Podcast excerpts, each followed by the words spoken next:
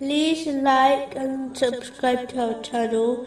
Leave your questions and feedback in the comments section. Enjoy the video. Continuing from the last podcast, which was discussing chapter 24, verse 52. And whoever obeys Allah and His Messenger and fears Allah and is conscious of Him, it is those who are the attainers.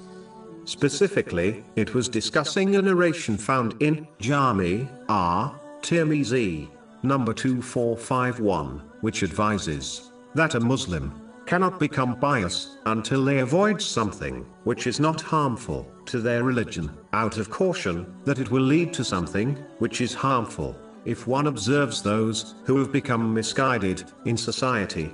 In most cases, it occurred gradually, not in one sudden step, meaning the person first indulged in doubtful things before falling into the unlawful. This is the reason why Islam stresses the need to avoid unnecessary and vain things in one's life, as they can lead one to the unlawful. For example, vain and useless speech, meaning speech which derives no benefit, nor is it a sin, often leads to evil speech, such as backbiting, lying, and slander. Whereas, if a person avoided the first step, by not indulging in vain speech, they would avoided evil speech. This process can be applied to all things which are vain, unnecessary, and especially doubtful.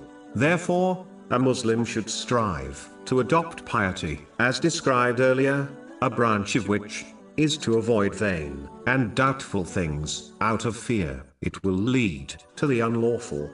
The thing to note is that one will only enter paradise through the mercy of Allah, the Exalted. This has been confirmed in a narration found in Sahih Bukhari, number 5673. This is because every righteous deed is only possible through the mercy of Allah, the Exalted, in the form of knowledge, inspiration, strength, and opportunity to do the deed.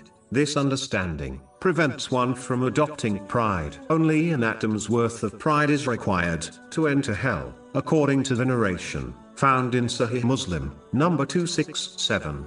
In addition, one must understand that this mercy of Allah, the Exalted, in the form of righteous deeds, is in reality a light which one must gather in this world if they desire to obtain a guiding light in the hereafter.